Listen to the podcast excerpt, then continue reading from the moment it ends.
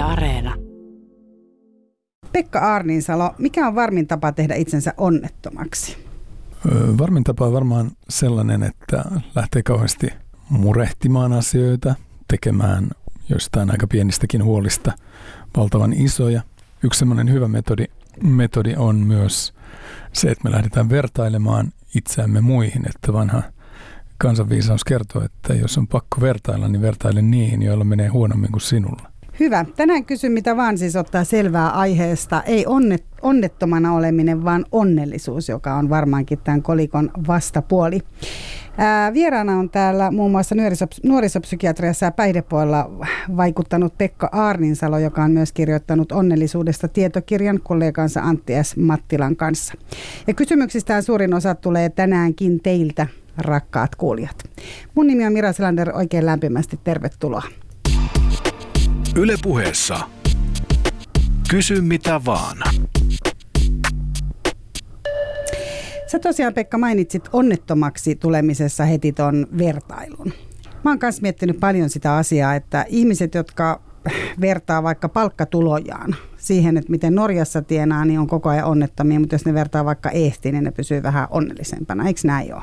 Tästä on aika paljon tehty ihan tutkimustakin, siis tämmöisen niin kuin sanotaan taloustieteen puolella, että mikä on rahan merkitys, mikä on tulojen merkitys, ja aika selkeästi ihmiset lähtee tässä raha-asiassa niin kuin vertailemaan sitten toisiaan. Ja aika mielenkiintoinen yksi sellainen tutkimus on se, että jos on vertailtu tavallaan sitä, että haluanko mieluummin elää sellaisessa maassa, jossa keskimääräinen tulotaso olisi 200 000 ja mä ansaitsen 100 000, vai sellaisessa, jossa mä ansaitsen 50 000 ja keskimäärin ansaitaan 25 000, niin näissä ainakin amerikkalaisissa tutkimuksissa yleensä ihmiset valitsee sen, että vaikka se ikään kuin todellinen ansiotulo on pienempi, niin he valitsee sen, jossa he on ikään kuin keskiviivan yläpuolella.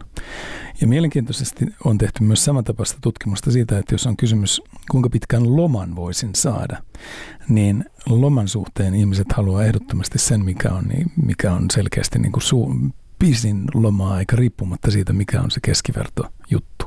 Ja tämä on antanut niin kuin aika paljon myös aihetta sitten tämmöisessä taloustiedejutussa siihen, että ehkä tähän rahaan tuijottaminen on liian kapea näkökulma ja tavallaan jotain uusia ideoita voi tulla siitä, että laajennetaan sitä näkökulmaa niin kuin muihin asioihin, jossa ajattelu tuntuu olevan erilaista. No tietysti jos lomista ajattelee, niin tavallaan suomalainenhan voi verrata oikeastaan vain toiseen suomalaiseen, koska mä en oikein heti tästä muista, että missä on edes näin pitkät lomat kuin Suomessa noin keskimäärin. Että jos katsoo ulospäin, niin heti on voittaja. Joskushan se tuntuu vähän yllättävältäkin asialta, mutta kun on tehty tämmöisiä kansainvälisiä vertailuja, siis, että, jotka on tällaisia kyselytutkimuksia, että missä ihmiset ikään kuin kokee olevansa onnellisia, niin Suomihan pärjää näissä kisoissa erittäin hyvin. Ja ehkä sä just sanoit sen vastauksen, mikä siihen on syynä. Pitkät lomat.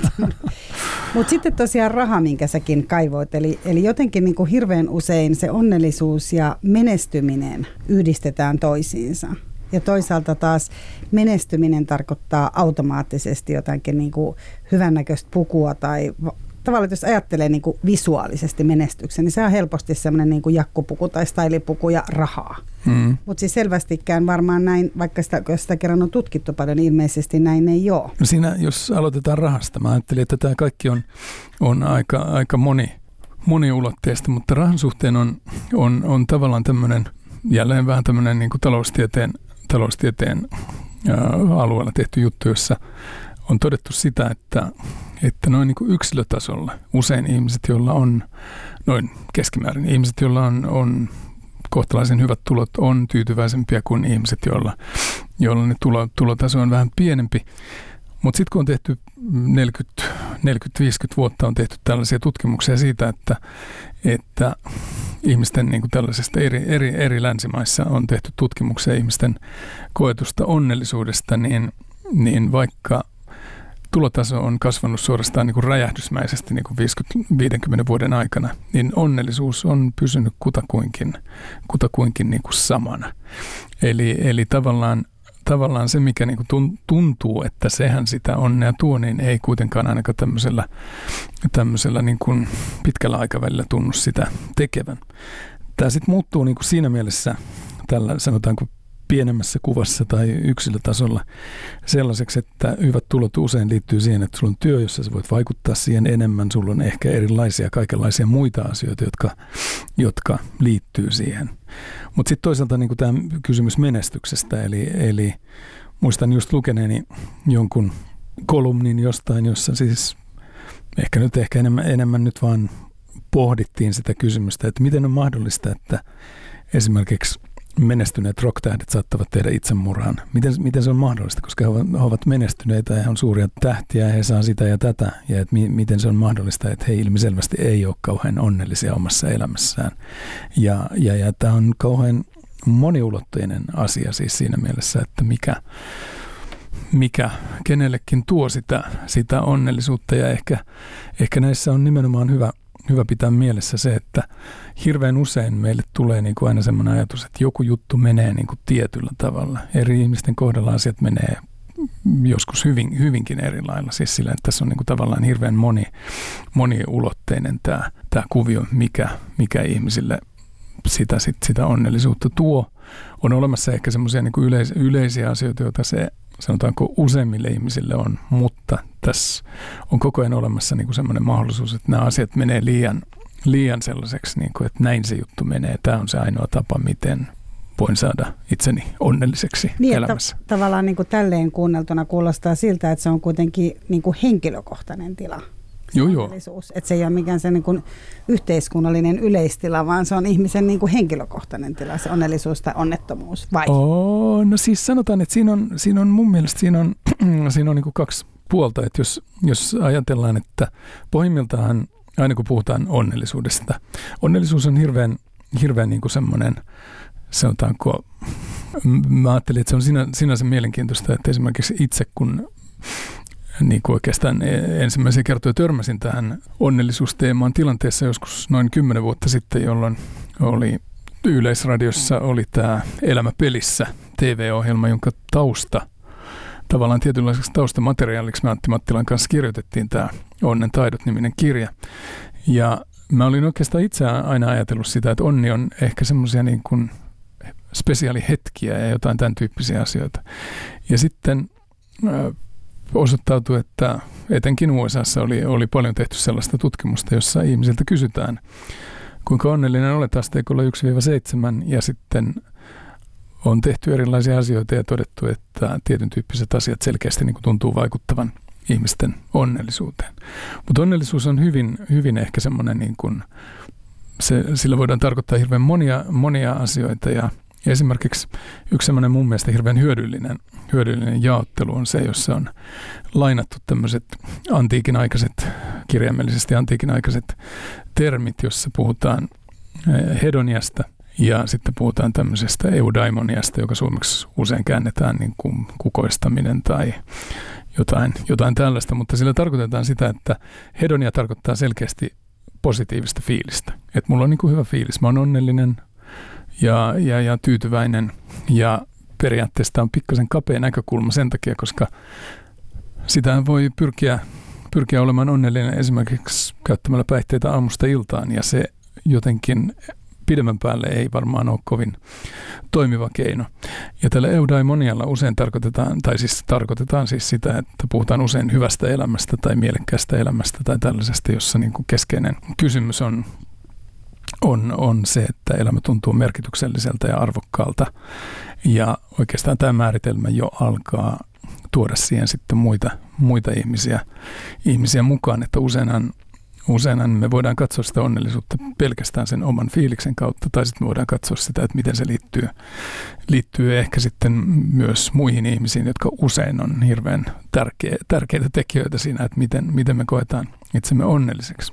Mutta tästä yhteiskunnallisesta puolesta oikeastaan vielä semmoinen asia, että amerikkalainen historian tutkija Darrin McMahon on kirjoittanut kirjan onnellisuudesta tämmöisen niin kuin historiallisena katsauksena. Ja McMahon sanoo, että antiikin aikana onnellisuus oli ikään kuin jumalten lahja. Sitten jossain keskiajan maailmassa ajateltiin niin, että jos me eletään hyvin, hyveellisesti, oikealla tavalla, niin me saadaan ikään kuin onnellisuutta kaupan päälle, jos ei nyt tässä elämässä, niin viimeistään sitten niin kuin maanpäällisen elämän jälkeisessä elämässä. Ja sitten tähän tämmöiseen niin kuin 1700-luvun valistusaikaan liittyy semmoinen ajatus, että onnellisuus on mahdollista kenelle vaan ikään kuin myös tässä maanpäällisessä elämässä. Ja esimerkiksi USA:n itsenäisyysjulistus 1770-luvulta, niin siinä todetaan, että kaikilla ihmisillä on oikeus tavoitella onnellisuutta. Ja tavallaan tästä, että se on niin kuin mahdollisuus, niin tilanne on muuttunut silleen. Tämän McMahonin mukaan tilanne on muuttunut niin, että tällä hetkellä me eletään sellaisessa kulttuurissa, että jos et sä ole onnellinen, sä oot looseri, sus on jotain vikaa. Eli tavallaan onnellisuudesta on tullut ikään kuin velvollisuus. Mm. Ja se on niin kuin tavallaan, että se ei ole pelkästään niin kuin ikään kuin mun juttu, vaan se on ikään kuin tämmöinen kulttuurillinen asia, joka leijuu tässä ilmassa. Että siinä on selkeästi tämmöinen ikään kuin vaatimuksen sävy niin kuin hyvin helposti. Joo, tästä itse asiassa oli kuulijakysymyksiäkin. Ja tavallaan se on varmasti totta myös se, että on tavallaan se muuttunut ehkä sillä tavalla, että tässä just kuulija sanoi, että kun aikaisemmin niin kuin onnellinen ihminen oli vähän hölmö ihminen. Ja eli tavallaan niin kuin semmoista ihmistä, joka vaikka hymyili yksikseen kadulla, niin häntä pidettiin tyhmänä ihmisenä. Joo. Ja onhan se totta, että tällä tavalla, että jos miettii sitä, että onko se, jos tänä päivänä se on niin kuin semmoinen velvoite, että meidän pitää olla onnellisia ja hyvinvoivia ja ehkä vielä julistaa sitä onnellisuutta niin kuin sen päälle, niin onhan se aika iso muutos, että ennenhän kyynisyys oli viisautta. Joo, kyllä. Ja tokihan varmaan niin kuin nykyäänkin on niin kuin erilaisia näkökulmia. Kyllä mä itse muistan, että joskus vuosikymmeniä sitten oli semmoinen ilmaisu, että henkilö, jolla ei mennyt ihan hyvin, niin häneltä saatettiin kysyä, että ootko sä vähän onnellinen. Mm. Että siinä mielessä voi ajatella, että tämä miten me puhutaan onnellisuudesta nykyään on aika erilaista. Mutta sano vielä, että koska tämä niinku sun mielestä muuttuu? Koska tämä tuli tämä tämmöinen niinku, tavallaan tämä onnellisuuden velvoite meille? Jenkeistähän se varmaan on tavallaan tullut, mutta no koska? Mä näkisin, että no oikeastaan yksi mikä on mun mielestä hirveän mielenkiintoinen ajatus on tanskalainen psykologi Svend Brinkmann on kirjoittanut tämmöisen kirjan, jonka nimi on Stand Firm. Mitenköhän se jatkuu, mutta ajatus on se, että vastusta tällaista itsensä kehittämisen hullutusta.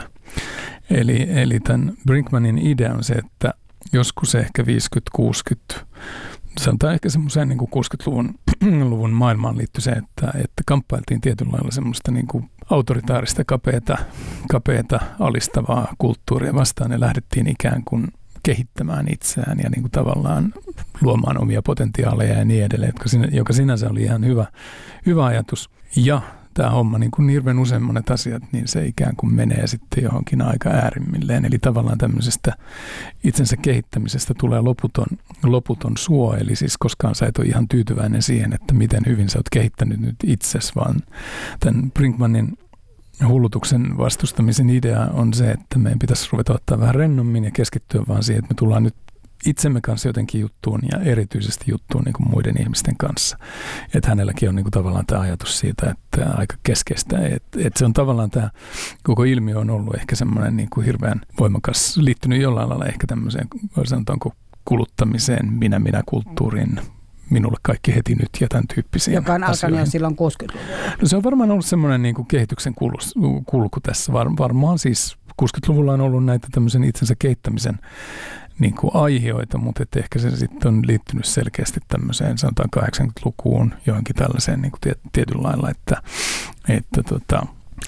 että oikeastaan jos me ajatellaan, mitä on myös tapahtunut siis silleen, että elintason niin kuin selkeä nousu, jossa vaiheessa ihan siis hyvällä tavalla on ajateltu, että pelkästään ikään kuin siihen, että me niin kuin keskitytään siihen, että meidän ikään kuin elämän elintaso nousee, vaan on kiinnitetty enemmän huomiota siihen ikään kuin, muistan oli tämmöinen termi joskus kauan sitten, kun elämänlaatu ja tämän tyyppiset jutut. Mutta nyt ehkä niin kuin tavallaan kaikissa ilmiöissä on olemassa se mahdollisuus, että se voi vetästä vähän niin kuin sinne liian sinne jotenkin ääripäähän näissä asioissa. Mutta mitkä sä oot maininnut, niin kuin tavallaan on tullut tässä sun puhuessa esiin, että on sellaiset tietyt asiat, mitkä liittyy kuitenkin niin kuin ehkä perustaltaan siihen, että miten ihminen, on jotkut sellaiset tietyt asiat, joo, mitkä on olemassa siihen ihmisen onnellisuuteen liittyen. Mitkä ne asiat on? Sä mainitsit ainakin, että muut ihmiset liittyy siihen jotenkin. Joo. Ehkä oikeastaan tässäkin, siis oikeastaan niin kuin aina kun näistä asioista puhutaan, niin mun mielestä on hyvä pitää mielessä se, että hirveän usein asioista tulee silleen, että näin se menee ja että se on olemassa ikään kuin yksi tapa, miten se menee oikein ja sitten muut on jotenkin huonoja tai vääriä tai silleen. Minä itse olen väärä, kun en osaa, kun se tapa ei toimi mulla. Juuri. Että se on sun vika, jos joku juttu ei toimi. Mutta on siis tavallaan tähän onnellisuustutkimukseen on liittynyt aika paljon siis sitä, että mitä esimerkiksi ihmiset, jotka kokee olevansa niin kuin hyvin onnellisia, mitä he tuntuu tekevän. Ja on ihmisiä, joilla on voinut olla hyvinkin rankkoja kokemuksia jossain elämänsä vaiheessa. Että se ei suinkaan ole niin, että jos mulla on tietyllä tavalla ollut jotain suuria koettelemuksia, niin on mahdollista, että nämä pystyy kääntämään niin kuin vahvuuksiksi nämä kovat kokemukset ja niin edelleen, että se on mahdollista ja lisäksi on mahdollista siis löytää myös onnellisuutta sitten muista asioista. Mutta tärkeä asia, kun on tutkittu näitä juttuja, on siis silleen yleistäen, niin kuin sanottu, kaikki on aina vähän yksilöllisiä juttuja, yleistäen hyvät perhesuhteet on, hyvät siis läheiset ihmissuhteet on varmaan sellainen, minkä ihmiset yleensä niin kuin nostaa ensimmäisenä esiin. Toki varmasti on olemassa ihmisiä, jotka ei ole kauheasti tekemisissä muiden ihmisten kanssa, jotka voi silti kokea olevansa onnellisia, että heillä on sitten jotain muita niin kuin merkityksellisiä asioita omassa elämässään, joka tuo heille sitten sen onnellisuuden tunteen. Läheisten ihmissuhteiden lisäksi yleensä ihmiset pitää kauhean tärkeänä myös muita ihmissuhteita ja ehkä myös tunnetta siitä, että tässä ollaan jossain yhteisössä, joka luo turvallisuutta ja tämän tyyppisiä asioita. Silloin kun mä lähdin sitten tätä onnellisuuspuolta niin kun lukemaan vähän näitä kirjoja, niin muuhun teki suuren vaikutuksen englantilaisen taloustieteilijän Richard Layardin kirja Happiness, jossa Layard lähtee liikkeelle siitä, että hän valistuksen aikakaudella 1700-luvulla oli tämmöinen englantilainen filosofi nimeltä Jeremy Bentham, jonka ajatus oli se, että yhteiskunnan tehtävä on luoda mahdollisimman paljon onnellisuutta ihmisille. Ja Layard on omaksunut tämän näkemyksen siitä, että hän koko ajan niin kuin tavallaan katsoo sitä enemmän siitä, että miten että hän lähtee niin kuin ulos ikään kuin siitä yksilötason jutusta ja hän niin kuin miettii sitä, että mitkä asiat on sellaisia, jotka tuo mahdollisimman paljon onnellisuutta mahdollisimman monelle. Ja Layardin ajatus on ollut se, että hän on siis taloustieteilijä ja hän aikaisemmin näki suurimpana ongelmana työttömyyden tai siis sellaisen siis sanotaanko työttömyyden siinä mielessä, työttömyyden tässä tavallisessa mielessä, että sä oot ulkona ikään kuin tietynlailla sitten asioista. Niin. Että sähän voit ratkaista sen esimerkiksi niin, että sulla voi olla jotain muuta tekemistä, joka on merkityksellistä ja mielekästä, mutta Layardin ajatus oli se, että työttömyys oli iso yhteiskunta, tai oli ja on edelleen. Ja nyt viime vuosina ja esimerkiksi tässä kirjassaan 2005 ensimmäisen kerran hän näkee, että tällä yhteiskunnallisella tasolla mielenterveyden ongelmat on kaikkein suurin ikään kuin tätä kokonaisonnellisuutta vähentävä tekijä. Ja hän on kovasti niin kuin puhunut niin kuin psykoterapian puolesta ja tällaisten asioiden, että ikään kuin näin taloustieteellisesti näihin asioihin satsaamalla voidaan tuoda hirveän paljon hyötyä millä tahansa mittarilla. Ja tämähän on mun mielestä ihan hyvä ajatus, joka ei välttämättä ole ihan sellainen kaikkien harrastama ajatus tässä. Mutta se, mitä sä kysyit kauan sitten, eli siis läheiset ihmissuhteet, siis läheiset ihan siis sanotaanko perheen tai parisuhteen sisäiset asiat, ylipäänsä niin kuin ystävät, tämmöinen mielekäs tekeminen, on se sitten työtä tai jotain muuta. Se, että me koetaan olevamme taloudellisesti turvassa, niin sillä on merkitystä. Siis niin kuin tässä puhuttiin, että se raha on suhteellinen kysymys, mutta että silloin että ei tarvitse koko ajan miettiä. Niin että sillä on kuitenkin niin kuin iso tekijä.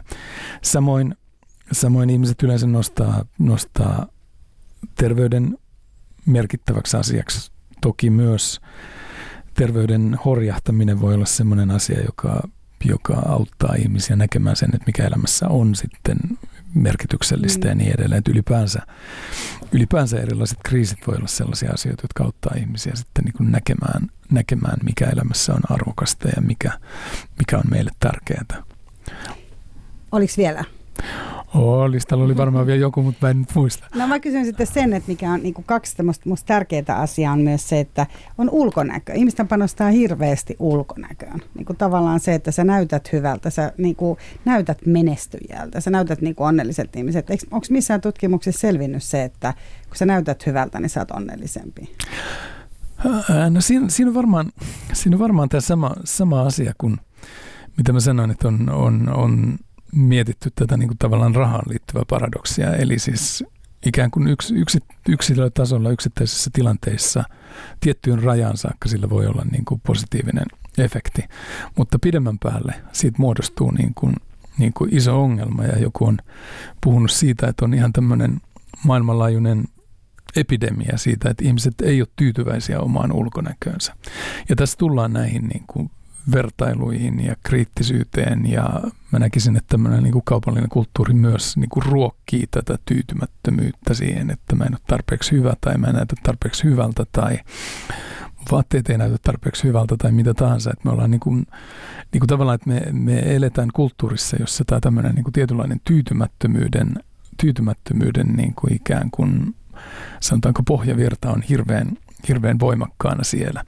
ja että ihmiset hirveän paljon niin kuin jotenkin, niin kuin mä uskoisin, niin kuin tuntuu ajattelevan sitä, että julkisuus, kuuluisuus, esilläolo olisi jollain lailla semmoinen asia, joka tekee elämästä sitten sillä lailla ikään kuin spesiaalia, ja sitä sitten kamppailla. Mä kyllä näkisin, että hirveän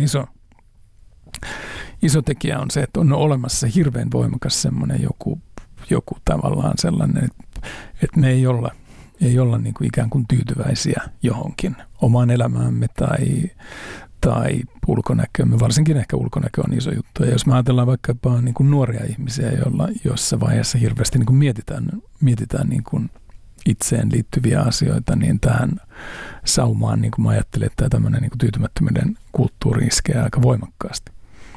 Niin, ja mä ajattelin sitä, että jos tänä päivänä, jos sä sanot vaikka ihmisille, että sulla on 10 kiloa ylipainoa ja sanot, että mä voin hyvin, mä oon niinku tyytyväinen, mä niinku tykkään niinku yllättävän paljon näistä, koska kyllähän moni semmoinen ihminen, joka vaikka on ollut vaikka tosi nätti nuorena ja tosi hoikka, niin kertoo jälkeenpäin siitä, että ne on voinut silloin tosi huonosti, että näytin hyvältä, mutta voin huonosti. Ja sitten ne 20 vuotta myöhemmin jotain huippumallia haastatellaankin, tai ei tarvitse olla huippumallikaan sanoa, niin, että nyt mulla on hyvä olla. Että nyt mä oon vähän niin kuin pulleempi ja sitä sun tätä ryppöjä on sulta, mutta mulla on hyvä olla. Mutta tavallaan se on silti jotenkin, tulee semmoinen olo, että ei ihmiset niin kuin usko sitä. Ei niin vaan voi olla. Joo. Onko sun sama kokemus? No mä ajattelisin, että se on kyllä silleen, että jos mä ajattelen, että kauan sitten, siitä varmaan nyt on aika kauan sitten, 10 vuosia, niin ajateltiin, että semmoinen lihavuus oli ikään kuin hyvinvoinnin niin kuin ikään kuin ulkoinen ilmentymä. Että siis, että sä oot vähän, emäntä oli ruusas. Niin, että sä oot vähän pyylevä, niin se tarkoittaa sitä, että sä voit hyvin. Ja tämä kulttuurihan on keikahtanut täysin päälailleen. Siinä on ollut varmasti siis tätä tämmöistä niin kuin ulkonäköä, niin kuin tässä puhuttiin, tätä tyytymättömyyttä, vertailua, erilaisia tällaisia kulttuurisia asioita. Lisäksi toinen asia, josta on aika paljon puhuttu, on se, että niin kuin hirveän monessa asiassa on se, että liian vähän on liian vähän ja paljon on usein liikaa, on puhuttu ihan tämmöisestä niin kuin terveysterrorista siis sillä lailla, että paitsi, että jos sä oot vähän ylipainoinen, niin sä et varmaankaan voi olla tyytyväinen itseesi, ja lisäksi sä teet jotain sellaista niin kuin ihan nyt hirveätä. Niin, siis yhteiskunnallisesti sillä lailla, että, väärä asia. Niin, nimenomaan. Että syöt suklaata joltain siinä katsot. No, esimerkiksi. Että siis semmoinen, että tässä on ollut paljon varmaan siis sellaisia, että jos me todella ajatellaan niin kuin sitä muutosta siitä, että hyvinvoiva ihminen oli niin kuin lupsakka, vähän pyylevä ihminen, joka ilmiselvästi oli niin kuin tyytyväinen ja hyvinvoiva elämäänsä, niin tänä päivänä semmoinen ihminen on ihan niin kuin aivan niin kuin väärästä filmistä tai jotenkin. Joo, ei ole menestyjä. Joo, ei todella. Joo. Yle Puheessa. Kysy mitä vaan. Näin on, eli vieraana on Pekka Aarninsalo, jonka kanssa puhutaan onnellisuudesta. Ja onnellisuuden vastapainona, kuten aluksikin puhuttiin, niin siihen liittyy myös ehkä tämä onnettomana oloinen. Että sitä ajattelee, että on tämmöinen niin kuin kultainen, miten se sanoisi, tasapaino, niin kuin yin ja yang. Että on niin kuin tavallaan molempia ja ihminen on sitten, näin ajattelisi tälleen, niin kuin, että ihminen on sitten parhaimmillaan, kun on niin kuin tavallaan semmoisessa tasapainossa. Että jotenkin... No mä sanoisin niin, että, tai siis mä sanoisin tohon niin, että amerikkalainen psykologi Barbara Fredrickson on aika paljon tutkinut tämmöistä asiaa ja kirjoittanutkin tästä aiheesta, ja hän puhuu positiivisuudesta. Ja hänen ajatuksensa on se, että positiivisuus on asia, joka on monessa mielessä hyödyllistä. Siis että se pitää meidät paremmassa fiiliksessä. Siinä on tehty tutkimuksia siitä, että se on hyödyllistä myös sanotaanko sen ihan nyt, no sanotaan nyt ylipäänsä tässä hyvinvoinnin suhteen. Joo, siis että positiivisuus on hyvä asia. Ja hänellä on sellainen pointti, että jos me vaan niin kuin hampaa tirvessä pyritään siihen, että me ollaan positiivisia, me ollaan onnellisia, niin se ei ole hyvä asia. Koska elämässä tapahtuu asioita, joihin luonnollinen reaktio on olla vihainen, olla pettynyt, olla lyhytaikaisesti ehkä olla katkera. Katkeruus pitkällä aikavälillä on huono idea. Tai pelätä tai mitä tahansa tällaisia, jotka niinku herkästi ikään kuin, jos me puhutaan positiivisuudesta, niin on ikään kuin ne on niinku ikään kuin negatiivisia. Ja Fredricksonin idea on, tai tämmöinen vertauskuva, jota hän on käyttänyt, joka mun mielestä on hirveän hyvä, on se, että olisi ikään kuin purjevene. Ja jos purjeet on kauhean pienet, niin tämä vene liikkuu aika hitaasti. Ja jos purjeet on suuremmat, niin tämä vene liikkuu nopeammin. Mutta jos tässä purjeessa ei ole köliä, tai tässä veneessä ei ole köliä, jota nämä niin kuin ikään kuin erilaiset tällaiset meille hyvin luontevasti erilaisissa niin kuin koettelemuksissa ja suruissa ja pettymyksissä tulevat tunteet, niin jos emme pidetä ikään kuin tätä puolta arvossa, niin silloin me ollaan veneessä, jossa on valtavan isot purjeet ja ehkä se hetken aikaa menee eteenpäin, mutta loppupeleissä se kellahtaa kuitenkin kyljelleen. Eli siis tavallaan, vaikka me kuinka niin kuin ajatellaan, että se positiivisuus on hyvä asia, se vie niin kuin asioita monella lailla eteenpäin, niin myös näillä niin kuin erilaisilla muilla tunteilla on iso merkitys. Ja mä ajattelin, että se on hyvä juttu. Tuossa sä äsken vähän kaipasit sellaista, no tasapainoa toki, mutta siis sillä lailla ikään kuin, että kyllä mä pitäisin purjeet aika isona, mutta mä pitäisin myös niin kuin köliä suuressa arvossa niin kuin tässä jutussa.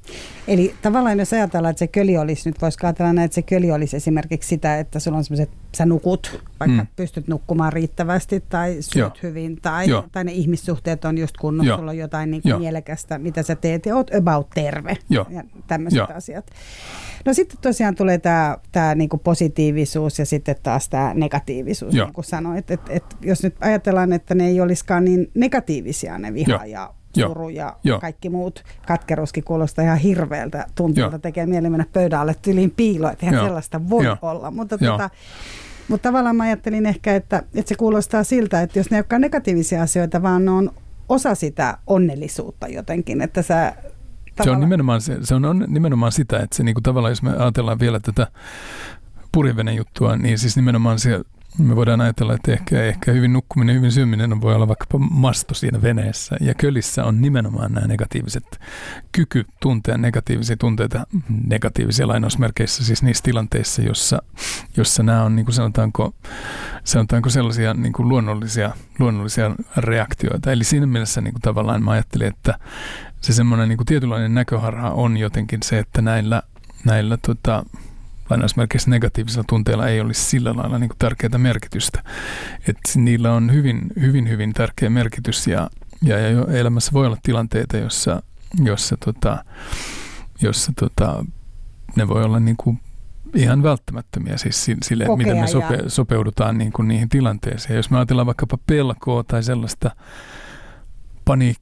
paniikkimaista pelkoa tai jotain, niin Helposti voidaan keksiä tämmöinen vähän evoluutiopsykologinen ajatus, että jos ei me koettaisi jossain tilanteessa pelkoa, ellei me oltaisi vähän varpaillaan jossain tilanteessa, ellei meillä olisi tällaista ominaisuutta, niin ei me puhuttaisi tässä ohjelmassa, koska joskus 10 000 vuosia sitten nämä asiat on ollut hirveän tärkeitä siis sen takia, että me ollaan niin kuin selvitty tilanteessa, jossa me ollaan jouduttu kamppailemaan niin kuin paljon suurempien vaarojen kanssa siis siinä mielessä, että kyllä näillä on iso merkitys ja ennen kaikkea siinä, että jos me ajatellaan, että miten me näitä asioita niin kuin työstetään, siis sanotaan, että esimerkiksi yksi hyvin hankala tunne ja useimmiten hyvin ymmärrettävä tunne voi olla esimerkiksi pitkäaikainen katkeruus jostain vääryyksistä tai menetyksistä tai muista.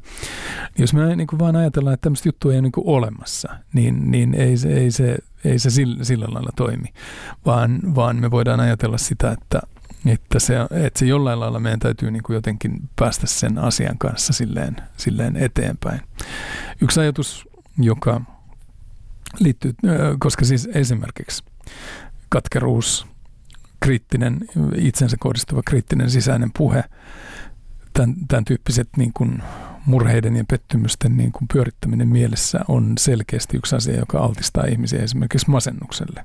Et siinä mielessä nämä on niin kuin sanottu, ne on sekä tunteita, jotka jossain tilanteessa on selkeästi, voisiko sanoa oikeita, ihan oikeita juttuja, mutta jos me jäädään ikään kuin näitä asioita pyörittämään, niin silloin on hyvin mahdollista, että nämä vaan voimistuu ja me niin kuin ajaudutaan enemmän tai vähemmän sellaiseen niin kuin hyvin voimakkaaseen niin kuin itseen kohdistuvan kritiikkiin ja negatiivisiin ajatuksiin, ja se voi aika herkästi laskea meidän mielialaa ja tuoda tämän tyyppisiä juttuja. Mutta tarkoittaako se siis sitä, että jos nyt sanotaan, että menettää vaikka työpaikan yhtäkkiä tai vaimo jättää tai muuta, joo, niin tavallaan jos ottaakin semmoisen, että nyt mä suututtaa tai niin kuin ilmaisee sen, nyt mä suututtaa sen sijaan sanoa, että oho, no tässähän on tämmöinen niin kuin mahtava haaste.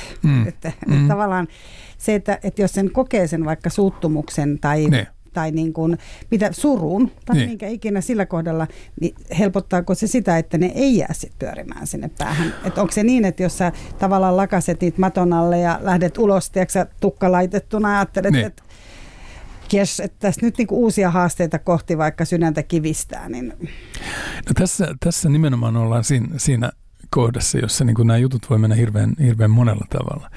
Et siis jollekin se on niin, että mä ajattelin, että mä mietin tätä huomenna. Siis silleen, että mä vähän aikaa ikään kuin annan näiden juttujen olla. Jollekin taas sitten se, että mä nyt sitten esimerkiksi kaverin kanssa nyt oikein sitten avaudun näistä asioista tai mitä tahansa. Et siis nämä jutut voi mennä hirveän monella tavalla.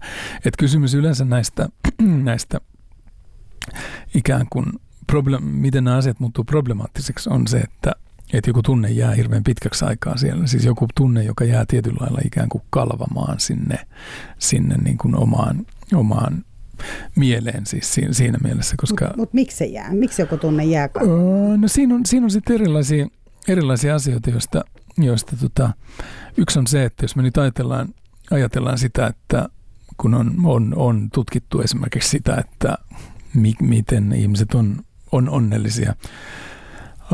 Aika usein tulee esiin sellainen ajatus siitä, että onnellisuudessa on niinku tavallaan, tämä nyt on semmoinen niinku tietynlainen keskimääräinen juttu, mutta ajatus on se, että tai sanotaan näin, että se on nyt jotain tänne päin, ja tämä koskee erityisesti meitä tällaisissa, niin kuin sanotaanko, suht rauhallisissa länsimaisissa kulttuurissa eläviä ihmisiä, mutta ajatus on se, että noin 50% siitä, että miten tämä meidän onnellisuus tai ei-onnellisuus menee, niin se on jotenkin tämmöistä geneettistä ja meidän niin kuin hyvin ikään kuin varhaisten kokemusten tuomaa asiaa, hirveän pitkälle niin kuin geneettinen ominaisuus, että me ollaan vähän erilaisia. 40% on sitä, että miten me voidaan vaikuttaa siihen omalla suhtautumisella. Ja 10% näiden joidenkin tutkimusten ja arvioiden mukaan liittyy siihen elämän, siis olosuhteisiin.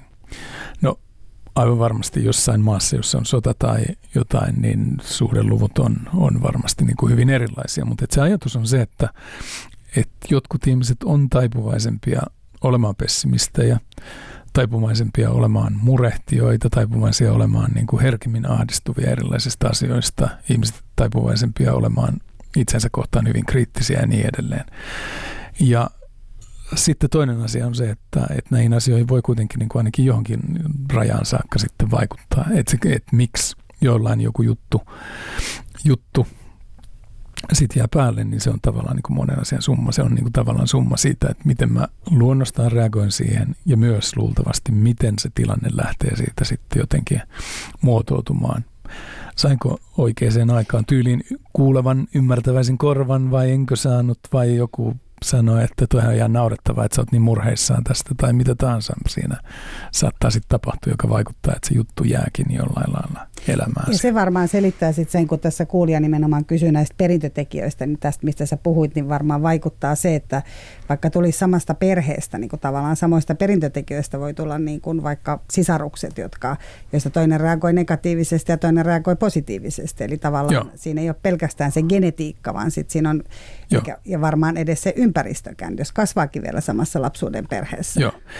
No mä ajattelen, että kun on tehty tällaista lasten temperamenttitutkimusta, niin samassa perheessä olevat lapset on usein hyvin erilaisia. Siis temperamentti sillä lailla, että kuinka paljon jään murehtimaan, kuinka ulospäin suuntautunut, sisäänpäin suuntautunut olen ja niin edelleen. Et siihen vaikuttaa genetiikka, siihen vaikuttaa sikiöajan tapahtumat, siihen vaikuttaa lapsuuden asiat, varhaisen lapsuuden asiat, myöhemmän lapsuuden asiat, erilaiset jutut, että siis se on niin kuin, ihmiset on hyvin erilaisia, että se ei ole pelkkää genetiikkaa, mutta se on iso tekijä, niin kuin, tai genetiikka laajasti ottaen siis ihan se, että millaisia me ollaan näin rakenteeltamme. Ja sekö selittää sitten se, että jos tavallaan joku jää sitä onnetonta lapsuutta murehtimaan, vaikka lapsuus alkoholistiperheessä tai just nimenomaan niin kuin vaikka sotaiset tapahtumat jossain, jossa tulet sellaisista olosuhteista, niin toinen pääsee niistä helpommin yli kuin toinen. Joo, siis se on yksi asia ja sitten mä kyllä ajattelen, että kyllä itse ajattelen niin, että me käsitellään monia asioita, siis totta kai me käsitellään oman päämme sisällä, mutta kyllä me näitä asioita käsitellään usein aika paljon siis keskusteluissa muiden ihmisten kanssa. Sen ei tarvitse olla mikään siis tämmöisen ammattiauttajan kanssa käyty keskustelu, vaan se voi olla mitä tahansa muitakin keskusteluja, jotka tietyllä lailla niin kuin vaikuttaa siihen, että miten me saadaan niitä asioita jotenkin hahmotettua jollain uudenlaisella tavalla, että siihen tulee joku toisenlainen näkökulma. Nimenomaan. Niin. Sehän on sinänsä niin kuin mielenkiintoista esimerkiksi tämä tämmöinen, nyt viime vuosina on ollut paljon keskustelua niin kuin siitä niin kuin tavallaan tämmöisten niin kuin traumaattisten kokemusten merkityksestä.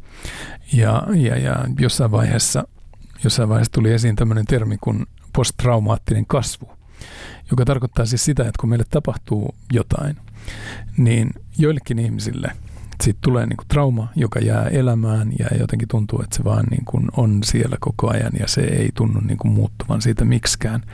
Sitten taas joillekin ihmisille tapahtuu sellaisen kriisivaiheen kautta jollain lailla se ikään kuin elämässä tärkeät asiat alkaa kirkastua tai jotain.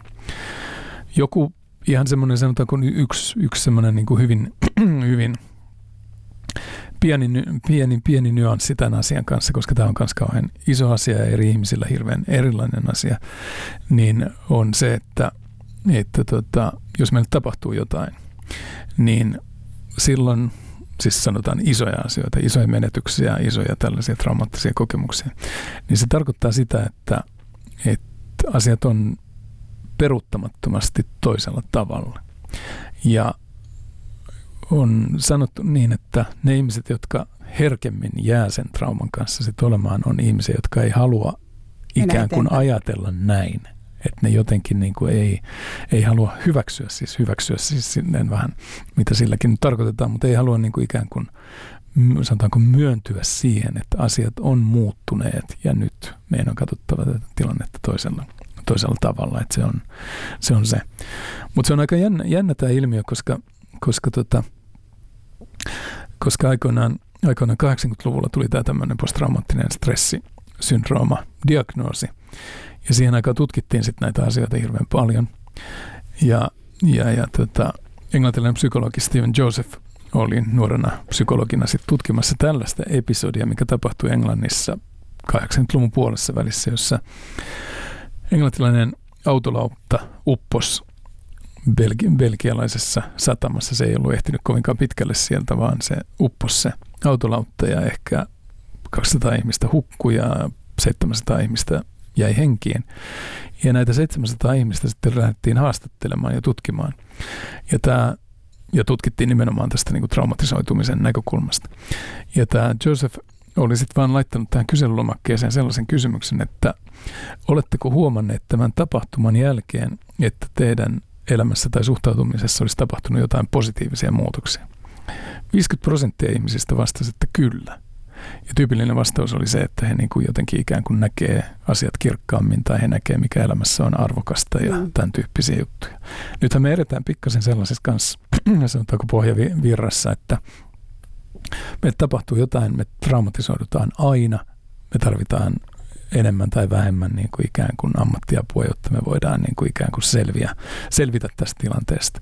Todellisuudessa ihmiset kestää niin kuin asioita paljon paljon paremmin ja joskus ne traumat eri syistä jää vaan elämään ja silloin on tarpeellista saada siihen sitten erilaisilla tavoilla sitten jotain apua tässä tilanteessa sitten. Eli tässä kun kuulija oli kysynyt sitä, että olemmeko liian lellittyjä kestämään niin kuin arkipäivän murheita, niin ootko sitä mieltä, että me ollaan tavallaan liian lellittyjä? No en mä nyt ehkä siis sanotaan, että toi on ehkä yksi tavallaan teema siihen, mitä mä äsken sanoin, että tosipaikan tullen me ehkä kestetään kuitenkin enemmän kuin mitä me niin kuin noin muuten kuvittelemme. Niin. Ja niin kuin sanottu, siinäkin on jonkinlainen ehkä semmoinen niin kuin, vähän niin kuin, sanotaanko semmoinen varmaan hyvää tarkoittava, mutta osin myös kaupallinen intressi siitä, että on olemassa niin kuin tämä Stephen Joseph sanoo, on olemassa ikään kuin traumaterapiateollisuus. Siis silleen, että ikään kuin sä tarvitset kaikkea tätä, jotta sä voit toipua tästä jutusta. Mä ajattelen, että ei nyt varmaan liian lellittyä. Sehän on hyvä, että asiat ovat hyvin. Niin, lellitty on kanssa niin kuin negatiivinen niin sana. Mutta ehkä se tulee semmoinen ajatus, että kun sä sanot noin, että tarvitaanko me liian paljon aina ulkopuolelta se, joka kertoo, miten me voimme? No sehän on myös mielenkiintoinen ajatus, koska mä ajattelin, että se, että millaisia keskusteluja me käydään niin kuin ihmisten kanssa, niin sillä on hirveän iso merkitys. Ja varmaan on mahdollista, että tavallaan tämä tämmöinen niin kuin tietynlainen niin kuin velvollisuus ja se, että asiat ettei me nyt vaan epäonnistuta. Mä ajattelin, että se on hirveän iso juttu, ettei me vaan epäonnistuta. Että ajat on ehkä muuttuneet silleen, että nykyään on huomattavan paljon enemmän tapoja epäonnistua kuin joskus aikoinaan, ja sen takia niin kuin tavallaan me ollaan niin kuin hirveän huolissaan siitä, että me nyt tehdään niin kuin ikään kuin oikealla tavalla. Ja sen takia me varmaan ehkä vähän liikaakin kuunnellaan sitä, että mitä sitten joku asiantuntija sanoo tai mitä joku merkittävä ääni sanoo sitten jostain asiasta. Vähän, että mikä on ehkä sen hetken trendi, koska sillä tavalla mietittynä, että joskus itselle on tullut vaan sellainen olo, että kun katsoo niitä ihmisiä, jotka kestää kaikkein parhaiten arkea jollain tavalla, niin on tullut myös semmoinen olo, että ne on niin kuin kaikkein, ei välttämättä onnellisempia, mutta ne on kaikkein tyytyväisempiä, että ne niin kuin hyväksyy jollain tavalla sen, että tällainen tämä elämä on ja mä teen asioita, jotka mua ilahduttaa. Ehkä mä jätän tekemättä niitä asioita, jotka ei musta tunnu hyvältä. Joo. Mistä joku voisi ehkä sanoa, että sä et tee niitä siitä syystä, että sua pelottaa vaikka lähteä johonkin maahan, minne sä ehkä haluaisit, mutta kun sua pelottaa. Joo, mutta mä ajattelin, että jälleen pelko voi olla ihan viisautta monessa tilanteessa. Mutta yksi ajatus tuohon, mitä sä sanoit, että jos me ajatellaan niin kuin tavallaan sellaista niin kuin onnellisuustutkimusta niin kuin tässä psykologiapuolella, niin yksi sellainen harjoitus, siis esimerkiksi Onnen taidot -kirjassa, jonka Antti Mattilan kanssa kirjoitettiin silloin aikoinaan, niin siinä on myös erilaisia tällaisia ikään kuin harjoituksia. Ja monissa tällaisissa niin kuin ikään kuin onnellisuuteen liittyvissä kirjoissa on näitä tutkimusten mukaan niin kuin saatu selville, että tietyn tyyppiset asiat on hyödyllisiä. Ja pointti esimerkiksi on se, että jos sanotaan nyt vaikka tuossa kirjassa on yli 10 harjoitusta, niin se pointti ei ole se, että niitä pitäisi kaikkia ruveta tekemään, vaan se ajatus on se, että mä niin vähän katon millaisia juttuja siellä on ja mitkä niistä on sellaisia, jotka niin kuin tuntuisi 1, 2, 3 sellaista, jotka tuntuisi sellaiselta niin kuin itselle hyviltä jutuilta ja sitten tehdä näitä. Ja monissa näissä onnellisuustutkimuksissa on todettu, että tehtävä, joka on äärimmäisen hyödyllinen, on tämmöinen kiitollisuusharjoitus, joka tarkoittaa siis sitä, että jonkin aikaa yhtenä päivänä viikossa johonkin vaikkapa sunnuntai-iltana niin kun listaan ylös 5 asiaa, joista mä oon kiitollinen. Ja sitten taas ehkä asioita, joita on tapahtunut, isoja tai pieniä asioita. Ja tämä on selkeästi niin kuin hyvä juttu sen takia, koska meille hyvin herkästi tulee semmoinen asia, että kaikki se hyvä, mikä meillä on, niin se on ikään kuin itsestään selvää. Ja silloin, jos meillä ei mene ihan hyvin, niin me ei olla ollenkaan tyytyväisiä niihin asioihin, joista me voidaan olla kiitollisia. Että se tavallaan niin kuin toimii, koska siis semmoinen ihmiselle niin kuin tyypillinen ominaisuus on tämmöinen hyvässä ja pahassa kyky niin kuin adaptoitua, eli mukautua, tottua asioihin. Se, mikä 10 vuotta sitten oli tosi makeeta, on tänään niin kuin itsestäänselvyys, ja se ei ole niin kuin, sen arvo on niin kuin ihan jotain, ei mitään. Ja monissa asioissa niin kuin tapahtuu tavallaan se, että me otetaan kaikki niin kuin ikään kuin itsestäänselvyytenä, ja sitten me ei oikein nähdä ikään kuin asioissa tälleen perspektiiviä, että monissa jutuissa tätä kiitollisuusharjoitusta tuodaan esiin sellaisena, että okei, ota sieltä 2-3 sellaista, jotka tuntuu sellaiselta niin kuin omalta jutulta, mutta yksi niistä kannattaisi olla kiitollisuusharjoitus. Se on selkeästi niin kuin äärimmäisen hyvä idea tällaisen tyytymättömyyden, katkeruuden, pettymysten, vertailujen, kaikkeen tämän tyyppisten asioiden. Eli kerran viikossa kiitollisuusharjoitus. Joo, kerran viikossa 5 asiaa, jotka esimerkiksi asioita, jotka on tapahtuneet sillä viikolla, joista mä voin ajatella, että mä oon oikeasti kiitollinen. Jos ei tule 5 asiaa, niin sitten 4. Voiko sanoa sitten, jos on edellisellä viikolla ollut tyytyväinen vaikka siihen, että lapsi on tehnyt läksyt, niin voiko se kertoa sitten seuraavallakin viikolla vaikka? No siis ihan siis pointtihan on se, että sä vaan pidät sen ikään kuin tietyn näkökulman siinä yllä. Sinänsä on mielenkiintoista, että sitten jos ainakin joissain tutkimuksissa on ollut sellainen tilanne, että jos tätä tekee vähän joka päivä, niin jälleen kerran tapahtuu tämmöinen, että no joo, ei se vaikuta samalla tavalla. Tässä on vähän niin kuin ehkä semmoinen idea, että tässä niin kuin pysähdytään miettimään sitä, että mikä tässä niin kuin tavallaan on, mitkä on hyviä asioita, mitkä on arvokkaita asioita ja niin edelleen, että se on siinä mielessä niin kuin hyvä. Ja toinen asia, mikä tietysti on yksi harjoitus, joka usein on hyödyllinen, on se, että meillä on taipumus sellaiseen asioiden märehtimiseen, siis sillä lailla negatiivisiin omaan itseen kohdistuvien moitteiden, tyytymättömyyksien pyörittämiseen. Että se selkeästi ei ole hyödyllistä. Jos en mä saa sitä ihan noin helposti lopetettua, niin sit mun ehkä kannattaa sitä sitten niin kuin miettiä vaikka jonkun kanssa siitä, että mikä tämä juttu nyt on, koska siis usein keskustelu muiden ihmisten kanssa on se, joka tuo perspektiiviä sitten siihen, että missä niin kuin mennään. Mutta jos muut on kyllästynyt vaikka puhumaan siitä aiheesta, siitä on puhuttu nyt niin paljon, että se pomo niin kuin katsoo sua pahasti siellä työpaikalla, niin pitäisikö siihen tehdä sitten ihan sellainen niin kuin selkeä tauko vaikka, tai mitä sä, että jos muutkaan jaksa enää kuunnella? No tämähän on... Ei ammattiauttajakaan. Siis tämähän on yksi juttu. Siis sanotaan, että jos me koetaan jotain niin kuin itsemme kannalta niin kuin merkityksellisiä pettymyksiä tai mitä tahansa, mutta johon liittyy siis semmoinen vääryyden kokemus tai siis sellaisen, no sanotaan vääryyden kokemus tai mitä tahansa menetystä tai siis jotain tällaista, joka puhuttaa meitä hirveän kauan, niin aika tyypillinen tilannehan on se, että kaverit ajattelee, että me ei jakseta enää tätä juttua, jolloin se ehkä voi kasvattaa sitä sellaista niin kuin ärtymystä muita ihmisiä kohtaan siitä, että kukaan ei ymmärrä mua ja että niin edelleen. No silloin yksi semmoinen ajatus, joka vaan tuli mieleen, joka on ollut aika mielenkiintoinen sellainen se ei liity näihin onnellisuusjuttuihin, vaan se on niinku tavallaan tämmöinen vanhempi tutkimus. Mutta on tutkittu esimerkiksi ihmisiä, jotka on saaneet mielestään epäreilut fudut. Ja tehtävä oli se, että neljänä peräkkäisenä päivänä piti kirjoittaa näistä asioista, näistä kaikista asioista, jotka mielessä pyörii ja jotka vaivaa mua, niin pitää kirjoittaa 4 päivänä tästä jutusta. Ja sitten oli toinen ryhmä ihmisiä, joiden piti kirjoittaa mitä tahansa, ja 3. ryhmä, joka ei tehnyt mitään.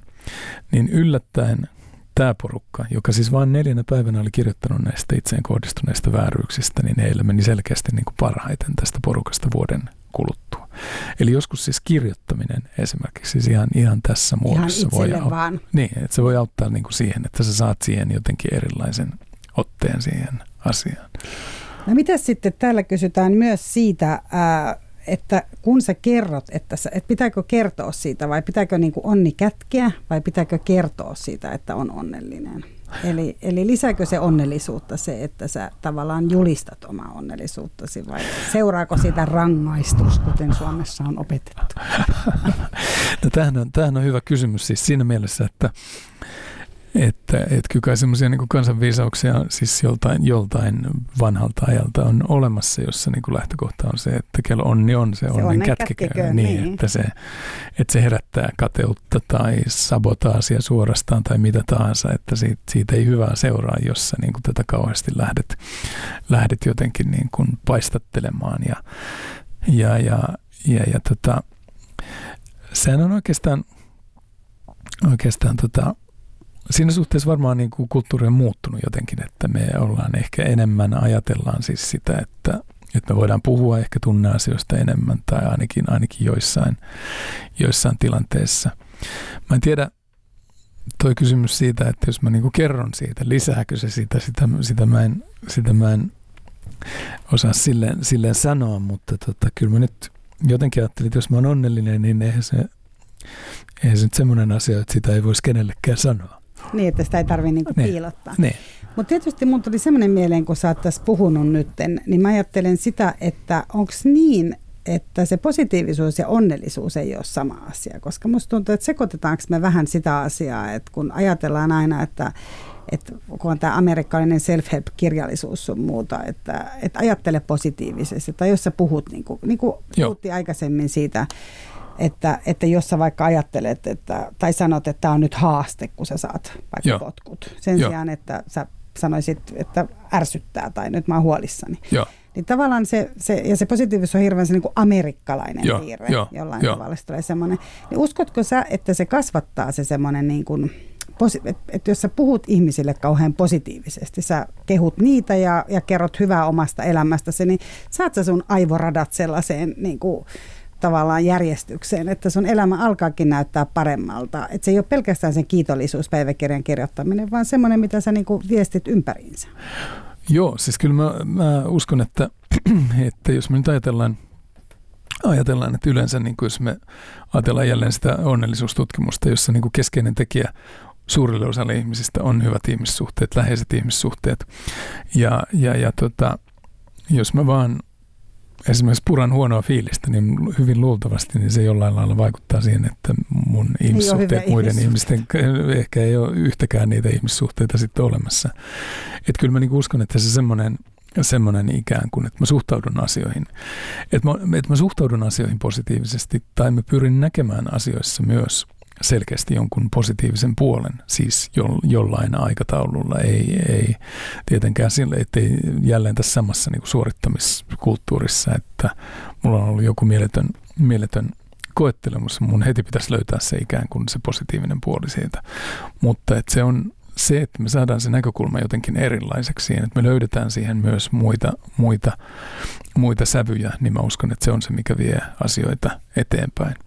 Sitten mä ajattelin kyllä samalla lailla kuin mitä sä sanoit, että positiivisuus on yksi asia, joka edistää varmastikin sitä, että mulla voi olla näitä tämmöisiä niin kuin onnellisuuden ja tyytyväisyyden kokemuksia, mutta että se on mä itse näkisin, että mä itse ajattelen sitä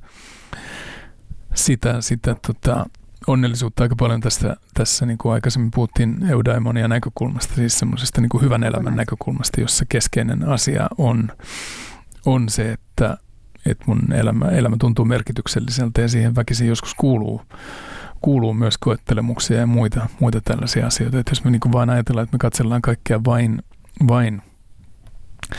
vain ikään kuin vaaleanpunaisten silmälasien kautta, niin se ei ole kovin, en usko, että se on kovin niin kuin kestävä strategia, koska siis näin se ei mene. Mutta yksi puoli tässä asiassa on tietenkin se, että tavallaan semmoinen ratkaisukeskeisen terapian tyypillinen ajatus, joka on se, että kaikki ongelmat ovat ikään kuin tällaisia muutostoiveita. Että me tavallaan niin ajatellaan, että okei, mulla on tällainen ongelma, niin mikä se on se asia, minkä mä haluaisin ikään kuin saada toisenlaiseksi. Että kaikessa on, että tavallaan ongelmat on ikään kuin tieviittoja siihen, että mihin suuntaan mä ikään kuin haluaisin saada mun asiat menemään. Että kaikissa asioissa on niin kuin kaksi puolta. Ja mitä paremmin me niin kuin pystytään näkemään niitä tavoitteellisia puolia tai positiivisia puolia, niin sitä enemmän me varmaan saadaan niin kuin omaa elämäämme sellaiseen suuntaan, että me voidaan kokea, että oma elämä tuntuu niin kuin hyvältä ja arvokkaalta. Kuulostaa viisaalta. Onko sulla vielä joku ihan nopea neuvo, minkä sä haluat antaa vielä tämän onnellisuuden eteen? Sellainen niin kuin 10-20 sekunnin neuvo. Aika monta me saatiin. Jos ajatellaan tätä kiitollisuus ja itsensä hyväksyminen ja nimenomaan se, että vaikka olisi kademieli, niin voi niin kuin ottaa sen siltä kannalta, että mitä haluan omassa elämässäni muuttuvan. Selvästi se, että jakaa myös hyviä puolia itsestään läheisille, joka voi parantaa yleistä hyvinvointia.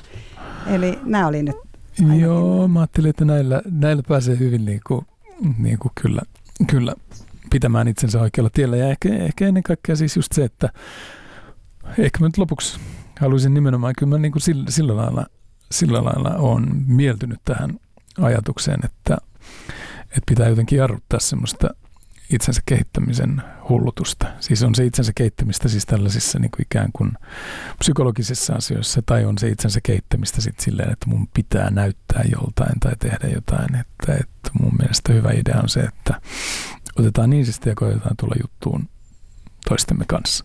Kuulostaa hyvältä.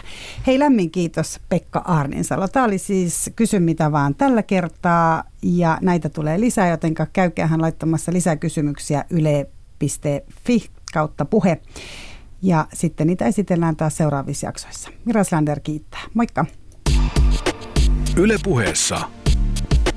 Kysy mitä vaan.